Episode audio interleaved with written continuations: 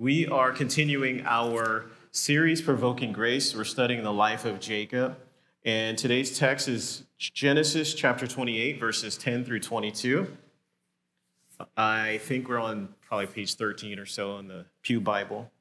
It's kind of hard to miss Genesis, it's the first book. So you'll get there. Um, Genesis 28, 10 through 22. Let me just pray and we'll dive into the text. Father, we, we need your grace. Uh, we are studying that in this series. I pray, God, that it would not just be a mental exercise to know categories and words. We want to experience you. I trust that many here are in situations where there's a desperate need. Sometimes those desperate needs are not even, we're not even aware. Uh, we're going about our life, we're doing our thing. Lord, may we encounter you this morning. In Jesus' name, amen. Genesis 28, verse 10. Jacob left Beersheba and went toward Haran. And he came to a certain place and stayed there that night because the sun had set. Taking one of the stones of the place, he put it under his head and lay down in that place to sleep. And he dreamed and behold, there was a ladder set up on the earth, and the top of it reached to heaven. And behold, the angels of God were ascending and descending on it. And behold, the Lord stood above it and said, I am the Lord, the God of Abraham, your father, and the God of Isaac. The land on which you lie, I will give to you and to your offspring. Your offspring shall be like the dust of the earth, and you shall spread abroad to the west and to the east and to the north and to the south. And in you and your offspring shall all the families of the earth be blessed. Behold, I am with you and will keep you wherever you go, and will bring you back to this land. For I will not leave you until I have done what I have promised you. Then Jacob awoke from his sleep and said, Surely the Lord is in this place, and I did not know it. And he was afraid and said, How awesome is this place! This is none other than the house of God and the gate of this is the gate of heaven. So early in the morning, Jacob took the stone that he had put under his head and set it up for a pillar and poured oil on the top of it. He called the name of that place Bethel. But the name of the city was Luz at first. Then Jacob made a vow, saying, If God be with me and will keep me in this way that I go, and will give me bread to eat and clothing to wear, so that I come again to my father's house in peace, then the Lord shall be my God, and this stone which I have set up for a pillar shall be God's house. And of all that you give me, I will give you a full, a full tenth to you. This is God's word. Reading this passage uh, reminded me of traveling scenarios that you would like to forget. You had those trips the ones where, oh man, I want to forget this trip. I, we, we've had some of those. I've had few of those. I was thinking of one where it was December and we were living in New York City, and I was to go to a campus staff meeting in Jacksonville, Florida, so different climate. And uh, I had a terrible cold or something upper respiratory. And so I get on the plane and it's like bad, all up here, sinuses, full thing. Have you ever been on the plane when your sinuses are it's not going right. And so there's a point in the in the ride where all that pressure it's right here. I thought I was like going to have permanent damage in my face because it was so bad.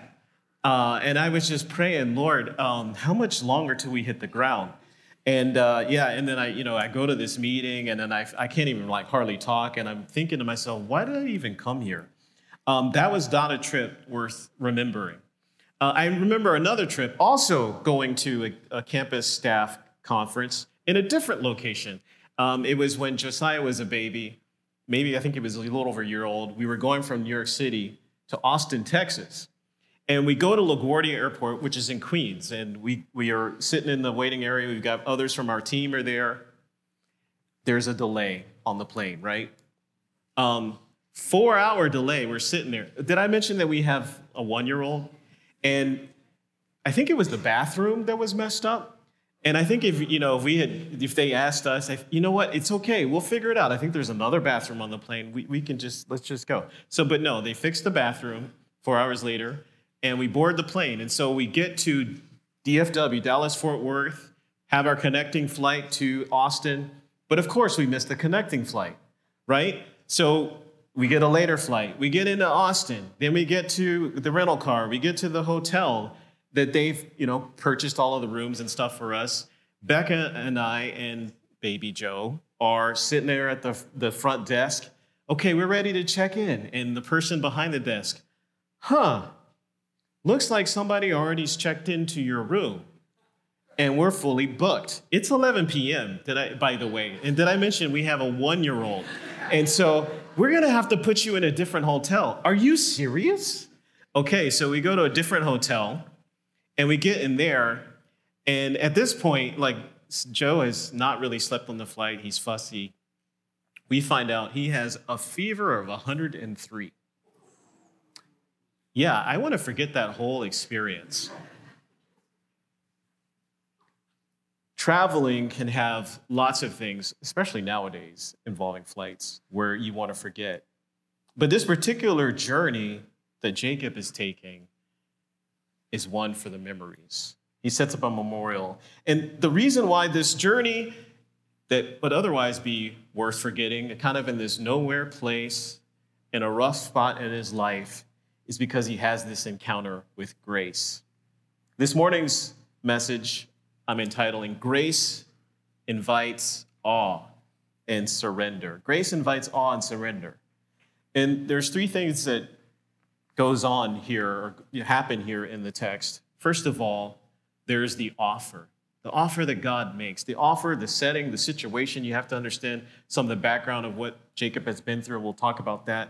But what's the offer that God makes? Then, secondly, the terms, the terms of the offer. Lastly, the effect. How does it, what does it do for him? And what is ultimately, if we have this encounter, going to do for us? Our premise, thesis, if you will, for this series has been what provokes grace? The answer is nothing. God gives it freely. He gives it irrespective of your moral behavior or any other thing that you could think you could do to deserve it. That's why it's grace. But when we encounter it, when we experience it, it provokes us. Let's think about the offer. The first point, the offer that God makes. First of all, you see Jacob, Jacob he's, he's left Beersheba. Last week we had a map and we showed it's about, it's at least a four to 500 mile journey. And he's going on foot from his homeland up to one of the reasons he's going there is to find a wife up to Haran, but another reason is because his brother hates him and is going to kill him. That's a good reason to get out of the house.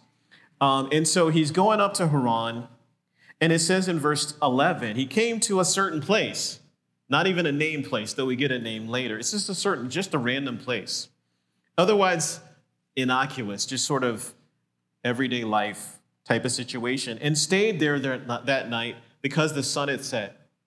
And then he takes he t- took one of the stones of the place, he put it under his head and laid down in that place to sleep. Let's think about where, where Jacob is, his setting. He's out in the middle of nowhere. He clearly doesn't have a lot of possessions with him because what is he sleeping on? A rock. That's a night to forget, right? Um, and he's leaving, as I mentioned, because he's on this journey because his brother hates him, the one brother he has, his older brother, and his brother was going to kill him. And, and by the way, he doesn't know this at the time, but his mom, who favored him and who loved him, he will never see again. So he's, he's out on his own. He's in this lonely spot, this lonely place, and it's a dark night. That's the situation that he's in. And then he begins to have this dream. And it says in verse 12, and he dreamed, and behold, there was a ladder. Really, if we were to think about that word ladder, it's probably a staircase. Um, so we're, we're doing this house, we've got house projects. Um, that's the theme. If you're an undergrad here, you're probably going to hear a lot of house projects. It seems that way it's going for us as a family. Um, but one of the house last year was plumbing. This year it's other things. Um, but we did the roof. Well, we didn't do it. It was done for us um, this summer.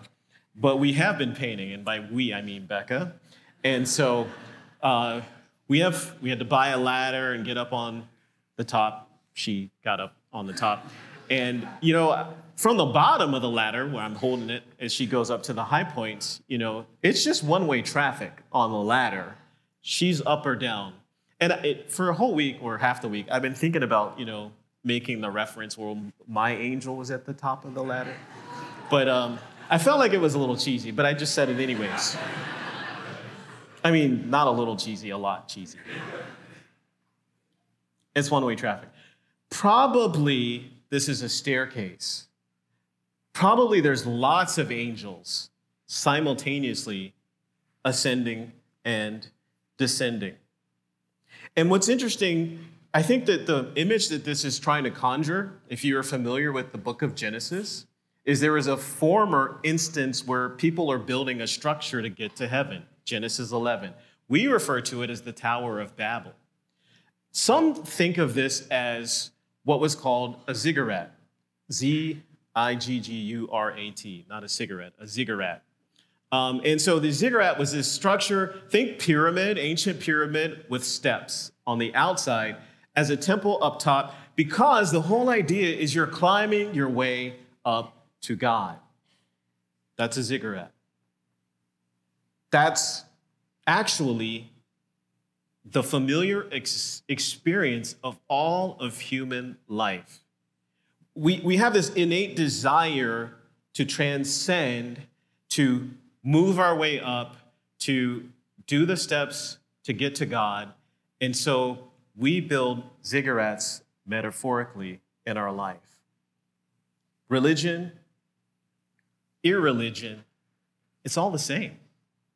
You see, religion is human effort to climb your way up to God, to follow the steps, to do the path, to, to do etc. Irreligion, or those that either are distancing themselves from organized religion or maybe aren't really thinking about religion in a, in a conscious way, still are trying to live a transcendent life, like the folks in Babel, making a name for yourself. Religion is about the five pillars the Eightfold Path, the pursuit of nirvana. Those are all ziggurat projects. Irreligion is about being somebody, making a name for yourself, expressing yourself. Here's an example from Madonna. Now, I know there's lots of folks in the room. Who is Madonna? Okay, she did win seven Grammy, Grammys. She's probably a granny. Um, but she was at one point in time really famous. Um, I, I, actually think probably a lot of you know who she is. Anyways, well, in 1991, in Vanity Fair, she's at the top of her game, and she does this interview, and she says this. She says, I have an iron will, and all my will has been to conquer some horrible feeling of inadequacy. I push past one spell of it and discover myself as a special human being. Then I get to another stage and I think I'm mediocre and uninteresting again and again. My drive in life is from this horrible fear of being mediocre. And that's always pushing me, pushing me. Because even though I've become somebody, I still have to prove I'm somebody. My struggle has never ended, and it probably never will. Do you hear what she's saying? She's saying, I'm climbing the steps. Down at the bottom is a mediocre life, up at the top is being somebody. And my whole life is about trying to ascend the steps of the ziggurat. That's the ziggurat project she was living. This dream that Jacob has is completely different. I mean, in the ancient Near Eastern world, ziggurats were commonplace, staircases up to heaven. We already heard about one in Genesis 11, the Tower of Babel. This staircase is different. You see, because it's set up on the earth and it actually reaches heaven. And behold, the angels of God were ascending on, descending on it, and behold, the Lord stood above it himself. He's, he's so God is saying, instead of your aims to climb the steps to try to get up to me, I'm building a staircase so that I can come down to you. Um, one note on the, the, the, the text here says that the Lord stood above it. There's actually ambiguity in the preposition there and the, um, the pronoun. It could be stood beside him or above him, um, which I feel is really either, neither here nor there. The point that we're trying to, the point that the, the author is trying to get at here is you think about the imagery. First, in this dream, there's a ladder, staircase. Then you see angels on this staircase, and then it zeroes in. The Lord is standing there himself. And remember, Jacob is running for his life. He, he's broke, he's alone. All his life, he's been a conniver, a thief, a liar, a deceiver, and now God shows up. God is saying, You can't come up to me, so I am going to come down to you. Furthermore, God comes to Jacob when Jacob's not even seeking him. He's not praying. He's not calling out to God and saying, God, I've messed up my life. He's just going about his journey. There's no prayer, there's no searching. It's just grace. Grace from God. Maybe you're on a journey. Maybe you're feeling all alone. Maybe you're at the night of your own soul. Well, guess what? You don't have to keep living the ziggurat life because God has made a way to come down to you. You need to consider this offer, which is infinitely better than the offer of trying to build a ziggurat project. So let's look at the terms. That's the second point. God's terms are different than the terms of religion and irreligion. God's terms, well, first, religious terms or irreligious terms. It's always do X and maybe you'll get Y. Do all of this stuff, and perhaps one day you might reach it. I mean, for religion, if you think about it, it's you could do the five pillars. Maybe at the end of it, God's going to accept you. If you follow the path, maybe one day you'll be incorporated into the all soul. Maybe one day you'll hit nirvana. Maybe one day you'll arrive. As far as irreligion, it's what Madonna said. She says, because even though I've become somebody, I still have to prove I'm somebody. In other words, if I keep pushing myself, if I keep going, if I keep trying, if I keep producing, maybe one day I'll be somebody. Do X, then maybe you'll get Y. For Jacob, for him, he thought, if I can just trick everybody, if I can just trick my brother, if I can just connive him and deceive him, if I can just figure out a, a moment, a, an opportune moment, I can get the birthright, I can get the blessing. And yes, at, at the end of it, when he's leaving home, yes, his dad does finally, knowingly, and willingly bless him. But at what cost? He leaves home, he has nothing. He's sleeping on a rock. He has no inheritance. It hasn't materialized. He has no, that he was in good graces with his mom. He's not going to see her again do X and maybe you will get Y. Well, guess what? He got nothing. He has, materially, he has nothing.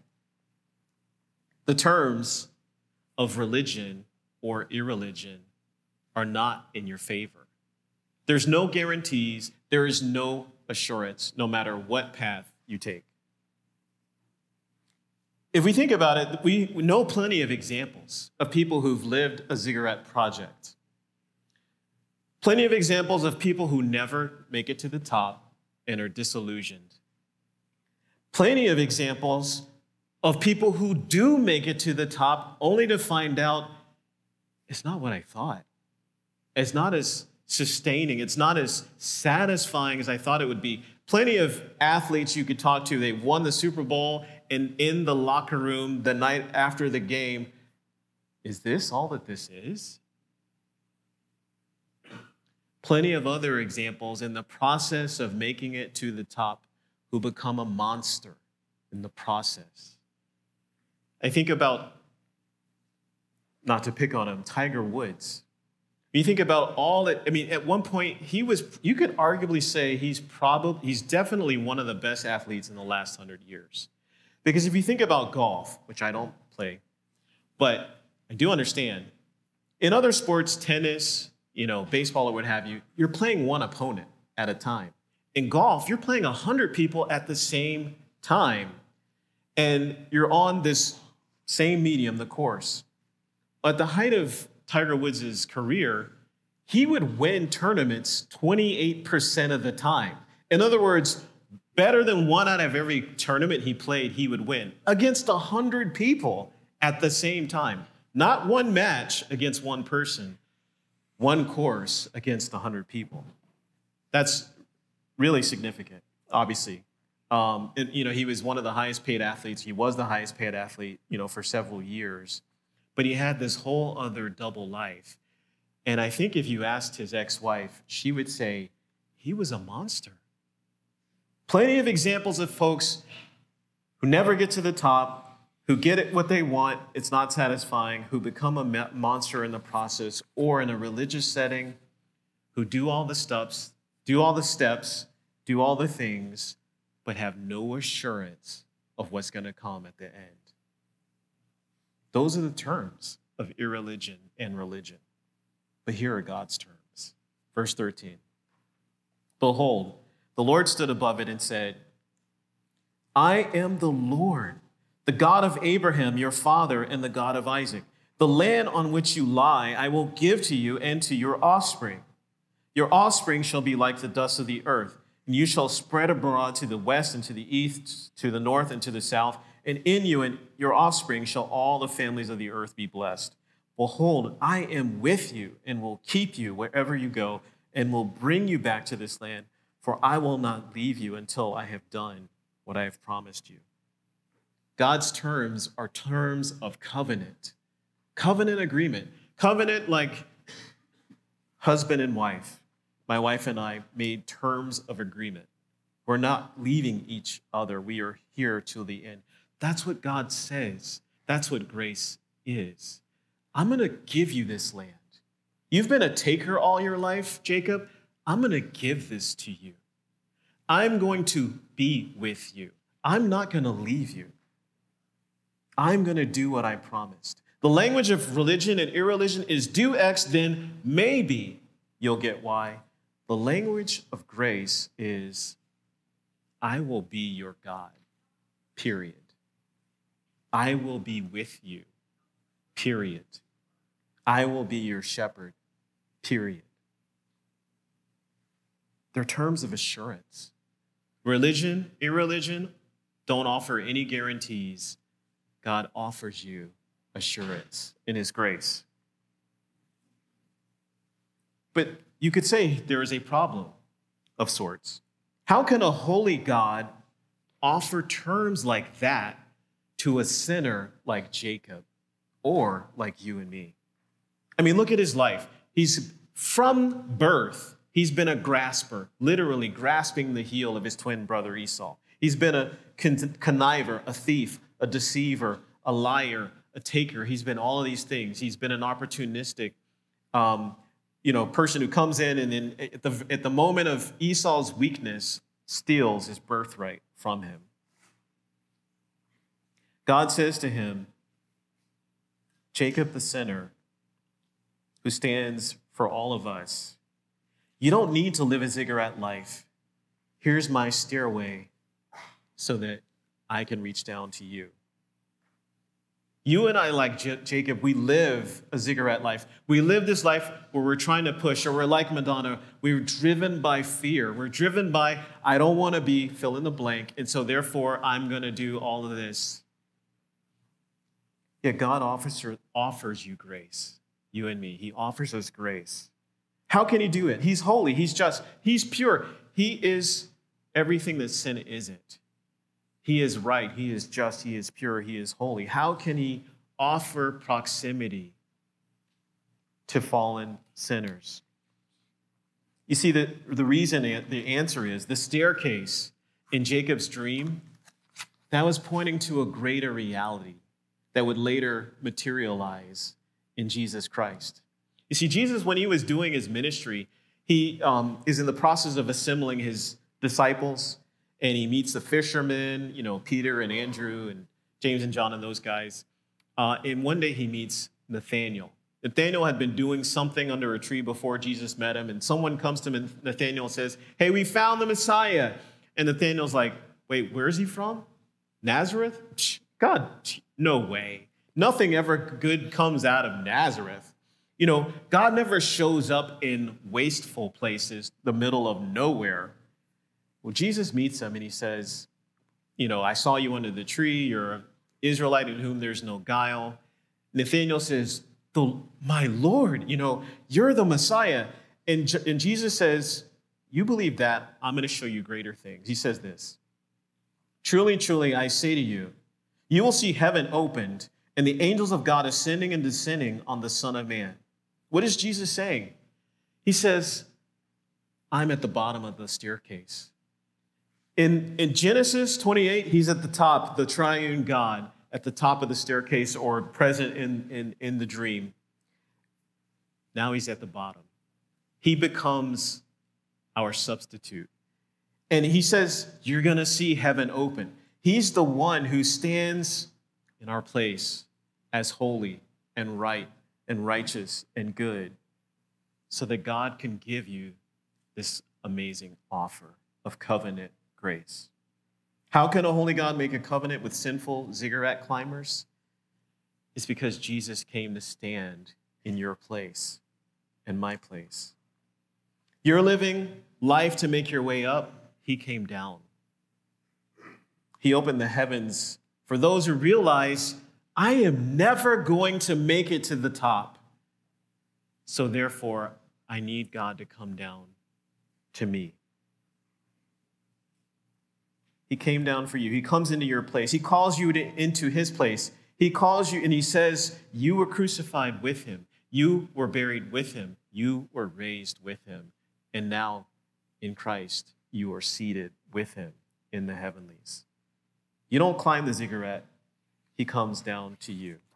So, how do you experience this actual terms? How do you have this experience that Jacob has? It's not enough to believe in God. Jacob believed in God all his life. He was raised in the ways of Yahweh. It's not enough to say, I know he's there. Jacob needed to experience, to encounter him. How do you encounter him? Well, you have to, you have to say this. You have to say, Jesus, you're my substitute.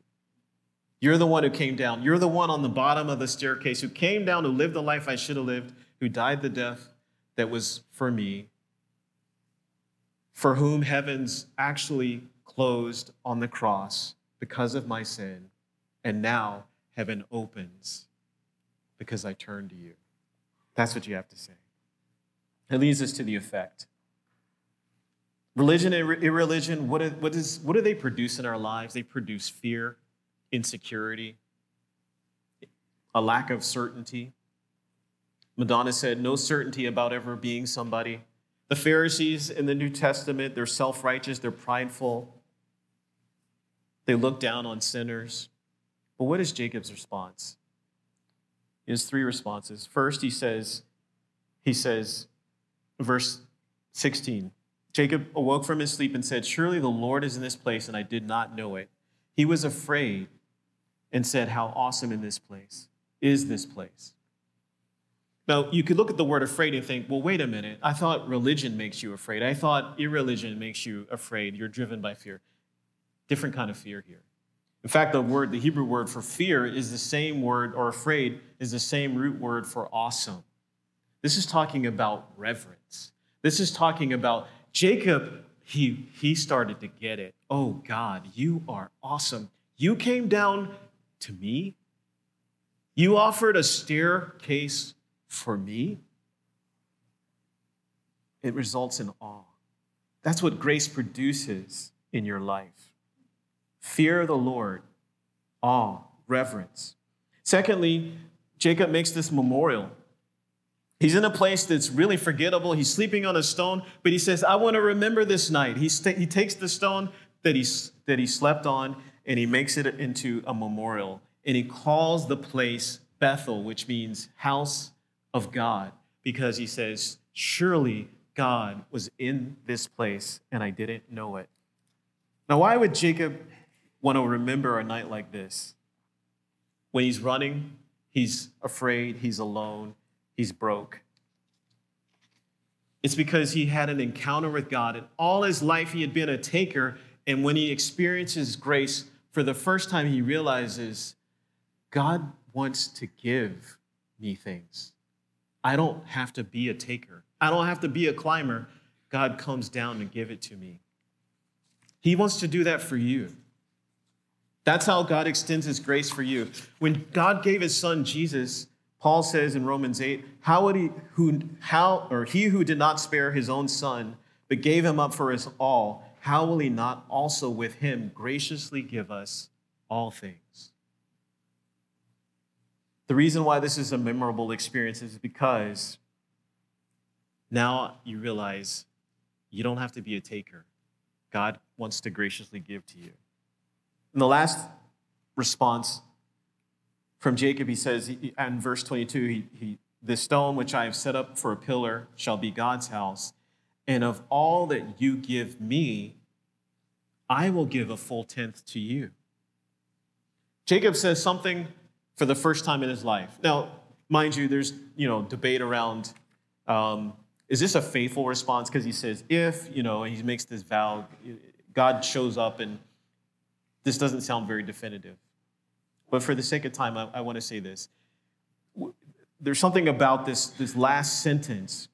There's actually it doesn't come across here in the English, but there's this emphatic. I will certainly give you a tenth. God, if you're going to do all this stuff for me, I will certainly tie to you. I will give to you. I will surely give you a tenth. For the first time in his life, Jacob says, I'm going to give. See, for his whole life, he's been taking. I'm grasping the heel of my brother as I come out of the womb. And he's been taking ever since. And this is the first time, because he has an experience with grace, he says, God, I want to generously give to you. Out of all you give me, I'll give you a tenth. He's saying, the inheritance, the stuff you give me, that's not going to be my God. You're going to be my God. So, what does this all mean? It means that maybe you believe in God. Maybe, maybe, maybe you have a theological construct in your mind. Yes, God exists. Yes, you know, Jesus, he could be the Son of God. You need more than that. You need to encounter Him, you need to experience His grace. And that comes by you saying, you know, Jesus, first of all, God, this offer of grace to get me off the treadmill, get me off the ziggurat project, that's a better offer than I'm living. And the way I get it is because I realize, Jesus, you're my substitute. That's what you have to do. You have to do that. You have to live that way. Or maybe you've you've had those experience, you've had that experience in your life. You have to come to terms with the fact that, you know what? Even though Jesus did that for me, I still get back into trying to climb those steps in my career, in my family, in my whatever it is. You have to get off of those steps and come back and realize what ju- your, your life is not justified by what you do, it's justified by what Jesus did. And lastly, you have to think about how do you respond to God and to people? Are you generous? Are you a giver?